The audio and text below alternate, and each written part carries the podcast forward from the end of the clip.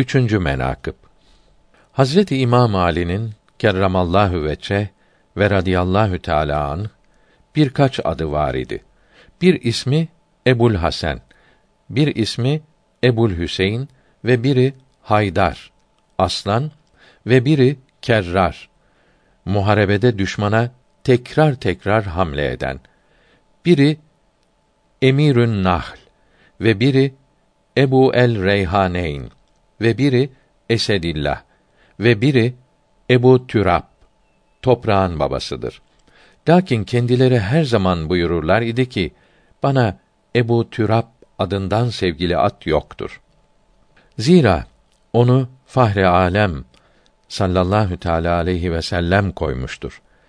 Sebebi budur ki bir gün Fatıma Zehra ile İmam Ali radıyallahu teala anhuma küsüştüler.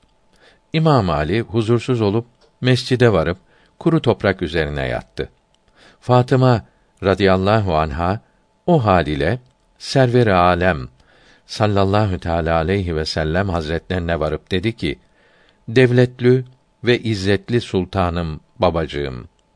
Yanlışlıkla Hazret Ali'yi küstürdüm. Ama bilirim ki suç benimdir.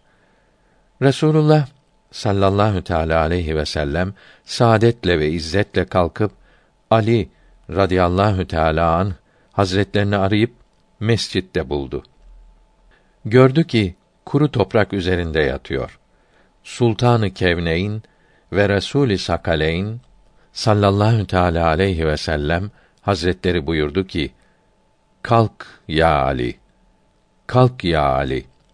Hazret Ali gördü ki çağıran Fahri Alem'dir. Ayak üzerine kalktı. Sultanı kainat gördü ki İmam Ali'nin yüzüne toprak yapışmış. Bizzat mübarek elleriyle toprağı yüzünden silkip kalk ya Eba Türab buyurdu. Onun için Hazret Ali kerremallahu veçe her zaman bana Ebu Türab'dan sevgili isim yoktur buyururlardı. Lakin Şevahidün Nübüvvede şöyle yazılıdır. Bir gün Resulullah sallallahu teala aleyhi ve sellem hazretleri Fatıma Tüz Zehra'nın radıyallahu anha evine gelip Hazret Ali'yi radıyallahu an göremeyip nerede olduğunu sordu. Hazreti Fatıma Tüz Zehra dedi ki: Ya Resulallah, bazı şeylerden üzülüp dışarıya çıktı. Galiba mescide gitti.